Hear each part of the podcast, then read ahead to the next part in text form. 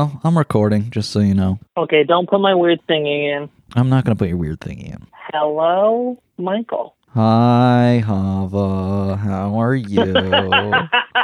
What's so funny? What's so funny?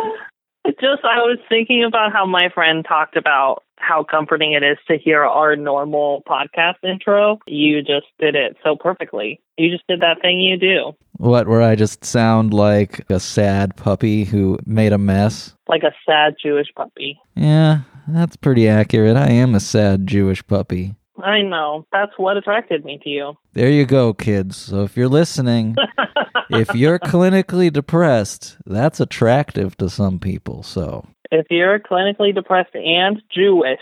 Right, okay. Well, that's true. What I'm saying is, if you're depressed... You can make it work. Throw some glitter on it, you know? Make it a look. Mm-hmm, mm-hmm. Whew. How are you, Michael? How was your day? How was your Shabbat? It's Shabbat. We're recording on Shabbat, so sorry, everyone. Yeah, I did a lot of sewing projects. I'm sewing a giant isohedron pillow, so like a giant platonic shape. That's very math of you. It's super math. Just going to be a giant ball that rolls around my apartment, and I made it out of old denim. I'm getting bleary-eyed, and I can't really see the thread going into the needle anymore. I had a very Russian Jewish dinner today. Oh, what is a Russian Jewish dinner? Like, what is a typical Russian Jewish dinner? And also, what was your Russian Jewish dinner? Oh, my God. What is a typical... Oh, I don't even know. It's you know, okay, just tell me. Just tell me. I had... This is not typical. This is me. That was me being sarcastic. But what I did was I cut up a raw onion and a raw tomato, and I put it on top of toast with butter. And I wow. And then I put some salt and pepper on it, and I ate it. I'm tense just hearing about this. Oh, it was so good. Fresh. It was like pico de gallo, but like Russian Jew style. We're nowhere near each other, and I'm grimacing as if you're trying to force feed this to me. Hava, tell me, how are you? How are you? I'm actually pretty good today. It was the first day of nice weather in quite a bit. I spent almost the whole day outside from 11:45 until probably 5 p.m. I drank some Miller High Life. I drank some sangria.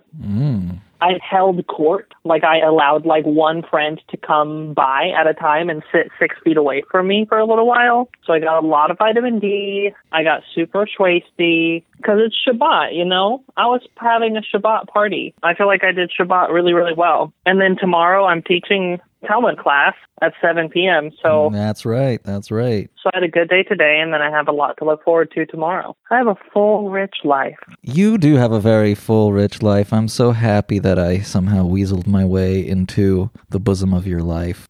Thank you. Great to have you on the show, you know? Yeah. Of my life, which is also coincidentally the show we make together.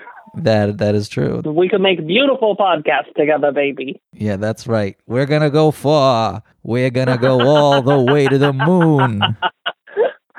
We will not go to the moon. Well, before we get there, we should, I guess, talk about what this show is going to be about. We are a Talmudic podcast, right? So in the spirit of the Talmudic podcast, we wanted to do a little dialectic, not a debate, but like a joint learning experience where I, the inexperienced Talmud learner, will try to explain to Hava, the experienced Talmud learner, what the Talmud is. Yes, this is our episode about what is the Talmud, and the way we're going to do it is Michael's going to tell me what he thinks the Talmud is, and then I will gently clarify his opinions.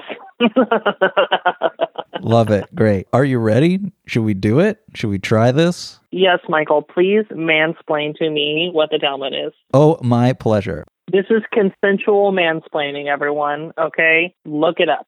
I can talk about literally what the Talmud is, which is a bunch of written stuff. But I want to talk about the context of what this stuff means. I grew up a Reform Jew, and, you know, I'm a Jewish immigrant. So there's traditions and customs that are Jewish that my family does. And then there's this thing called the Torah, Genesis, Exodus, Leviticus, Numbers, Deuteronomy, that is like the historical mythology text, the basis for a lot of the Jewish traditions that we know. Mm-hmm. How do you get from this mythological text that's associated with a desert cult, which I'm a part of, to like the actual ritualistic, cyclical things, ways of thinking, ways of identifying ourselves and relating to the world that we actually experience as Jews? I think the Talmud is the bridge between the two, the bridge between lived experience and historical mythology of a desert cult. Mm. What do you think of that little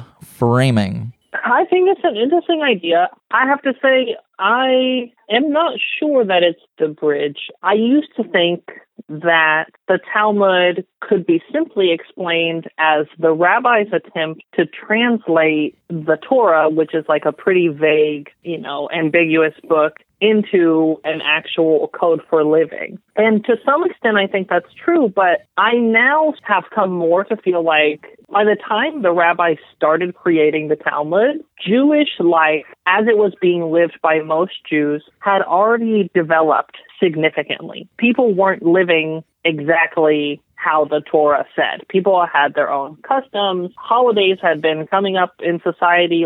Basically, there was some natural theological drift in between the time the Torah was done being written and the time the rabbi started the Talmud. So now I sort of think of the Talmud as more the attempt, rather than trying to bridge between the Torah and lived experience, the Talmud is actually maybe more trying to harmonize lived experience and Torah. And sometimes it does that by trying to change what people do, and sometimes it does it by reinterpreting the Torah to match what people are already doing. So sometimes there's back projection. There's traditions, ways of living that exist for whatever reasons, and then people are trying to use the mythology that they have to justify that to themselves, which is something that people have always done. Maybe our guest next week will talk about that.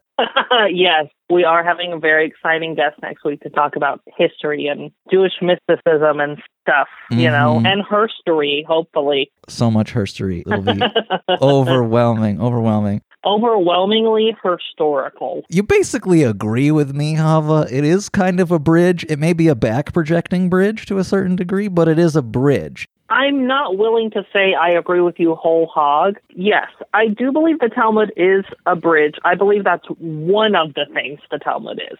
I'm not sure that metaphor alone encompasses the fullness of the role the Talmud plays in Jewish life. I want to ask some questions, Hava. Can I ask some questions that allow? Yeah, ask me some questions, babe.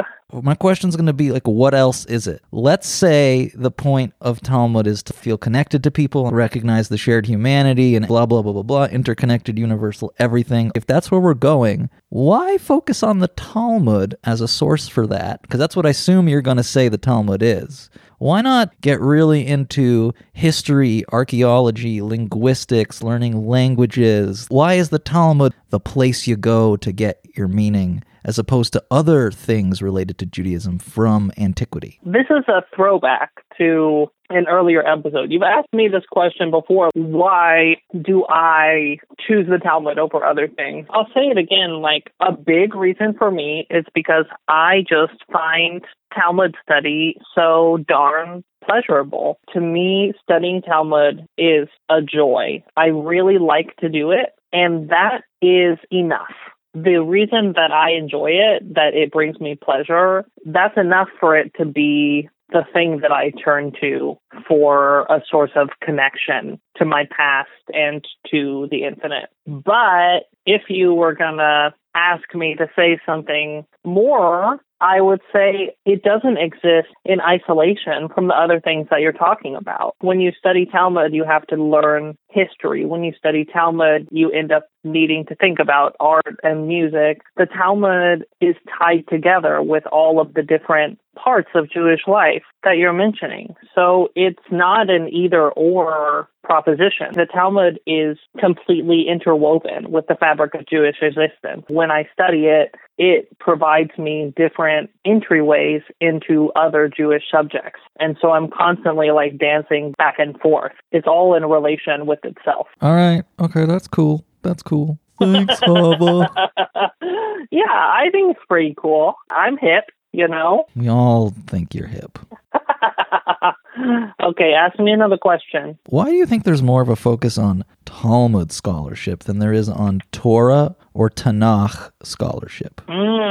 Well, first I want to say, I don't think that's universally the case. I actually think that in the progressive world, or maybe it's more accurate to say in the non-Orthodox world, I think there's actually much more of a focus on learning about Tanakh. If you go to Reform Synagogue as a child, like, you're probably going to learn your Tanakh stories growing up. That was my experience. I didn't really even know what the Talmud was. I just associated it with beards. That's really all. That's really all I knew. My Reform rabbi didn't even have a beard. Yeah. The beards is what drew me to the Talmud. I started studying it in hopes of encountering great beards, and I'm still on the hunt. Well, I mean, you found one person with a pretty good beard. It's true. Michael has a good beard, everyone. That is a fact. But I need a whole collection. As an outsider looking into Orthodox Judaism, I kind of intuited that Talmud is a big deal there. Yeah, Talmud is more emphasized. And here is a reason that I think, if I'm wrong about this, listeners, please call in and let me know. But part of the reason I think is because one of the things that Talmud does so much is it interprets and contextualizes Torah stories. There are certain behaviors of theoretically good, quote, good Torah characters who, if you don't have the Talmud interpretation of that story, you're going to think, how could they do this? Like, this is very fucked up. For instance, a favorite example of mine is this character, Korach, who's one of the Israelites who's in the desert with Moses. And basically, at one point, Korach is like, hey, Moses, why are only you the one who talks to God? Didn't God say we're a holy people? Aren't we all holy? Moses fucking puts down the rebellion. Korach gets swallowed by a mouth in the earth. It's just fully insane. I think if you are lacking the Talmudic interpretation to that, it's clear that Moses is being fucked up. I mean, I love Korach. I'm not here to be anti-Korach, but I think part of the reason that maybe in the Orthodox world, Talmud is learned before Tanakh is because you give someone an explanation of a story before you tell it to them because you don't want them to think the wrong thing. And so Talmud is learned to contextualize before students encounter the Tanakh as itself. It's sort of like you tell a story and you're like, this is going to sound fucked up, but. And the Talmud is the part that says this is going to sound fucked up, but. And then the Tanakh is the fucked up story. Why didn't I learn the Talmud interpretations, or why didn't I get the context? If you're Reform, grew up fairly secular, suddenly you're just getting the Torah and Tanakh thrown at you, and you don't have context, and you're supposed to somehow take this stuff seriously. It's very difficult. Yeah, I hear you, but I think at the same time, if you do have the Talmudic interpretations, you might come out thinking all the Jewish heroes in the Torah are like awesome guys who only ever did the right thing. So like the context is political. Like, I won't say you lose the chance to form your own opinion, because I definitely think you can still form your opinion even if you learn Talmud first, but it shapes the conversation. But I think the way that synagogues teach Tanakh is also really weird. Like, we teach children Noah's Ark because it's theoretically a cute story full of animals, but it's actually like a very fucked up story. It's a very fucked up and crazy story that's really intense, and I think it's really weird, honestly, that we teach it at the age that we do. I think there's a lot to be said that's weird about the way Bible is taught. I don't know the history of how Reform practices of early childhood education were formed. I wonder, if there's outside influence in the teaching strategy, like if there's Christian influence. I'm curious about that. I hope to learn someday how that switch came about, because I do know it's a pretty big pedagogical divide, and I don't know the history of it. Well, let's try to find out or something, because that's very... Why didn't I learn about the Talmud? I feel all left out. Why didn't I learn no Talmud? I definitely learned Noah's Ark. Yeah, Noah's Ark is fucked up, man. Noah's Ark is fucking sad. All the animals, all the people fucking dying. I'm not about it. And now, like, I read the Talmudic explanations of biblical characters' behavior, and I'm like, okay, Rabbi, I don't buy it, but nice try. I'm less susceptible to the make nice as an adult than I would have been as a child. Mm-hmm. Okay. Yeah, that makes sense. Yeah. A way I really like to think of it is the Bible, when you first look at it, is sort of like a piece of embroidery. Like when you look at the front, seemingly it's, you know, a nice embroidered picture, like some flowers or something. And then you think about it, and Talmud is like all of the crazy, snarled threads that have to like go across and make knots on the back of the embroidery. Talmud is the attempt to like actually make it nice and pretty on the back end so that you can have that pretty picture when you look at the Tanakh. Prior to Talmud, were people trying to make sense of this stuff, or was there less of a desire to like logic your way into a fully complete way of life? Yeah, I don't know what the pre-Talmudic relationship to Tanakh and to like Jewish cohesion was. I mean, pre-Talmudic, we still had the temple. So there was still a pretty organized way of Jewish life. And there were definitely splinter cells from that. It's not like everyone was a good little temple goer. But before the destruction of the temple, everything was a little more similar to other traditional societies of the era. It's that destruction of the temple that really creates a rupture in Jewish life that I think gives Jewishness its, I don't know if I can say unique character, but certainly its special character. All right, cool. Cool, Harvard. Thanks for sharing. I do my best. And I think the third thing I want to say the Talmud is, so we've said that the Talmud is a bridge between Tanakh and lived experience. And we've said that Talmud is an attempt to make the Tanakh work and to make Jewish life work after the destruction of the Second Temple. But I also think a third important aspect of Talmud is that it's a process. It's a particular way of engaging with truth. And the way it engages with truth is that it encourages interpretation of the past. It encourages valuing of all opinions. Feels a little generic for what I want to say, but like the Talmud always records the minority opinion. The Talmud records even the opinion that we didn't end up using practically. So like it encourages sort of an archival attitude towards debate rather than like a winner takes all attitude. I think the way that the Talmud engages with truth and with the tradition is not just its own quality as a literary work, but it's also a quality that the Talmud is saying we should take on. Like we should continue to make Talmud, and we should continue to have a Talmudic attitude towards our lives. Okay, so in summary, the three things that you think the Talmud are a bridge between lived experience and mythology, a way of making mythology make sense. And to make it make sense in the absence of the temple. And the third is to lay out a framework for thinking and creating new society that should be emulated. Exactly. The third one is like the Talmud is there to serve as an example for how we ought to engage with knowledge and each other and with truth. And it's an example that can be critiqued. You know, it's not an example because it's perfect, but it has the flavor of how we should relate to each other in it, in my opinion. All right. Thanks, Hava. I think I got 1 out of 3. That was pretty good. Am I a good student? I think you did great, Michael. I think you're a great student. Thanks, Hava. Yes. Everybody, dear listeners, Michael is learning about Kabbalah right now, and I'm very excited because I really struggle with Kabbalah, so hopefully we'll have a Kabbalah episode in the future because I'm not hip to it, you know? I struggle with it. I'm excited to have a future Kabbalah episode featuring Rabbi Michael. Oh, my God. Yeah, it's heady. It's, who knows? who knows what this...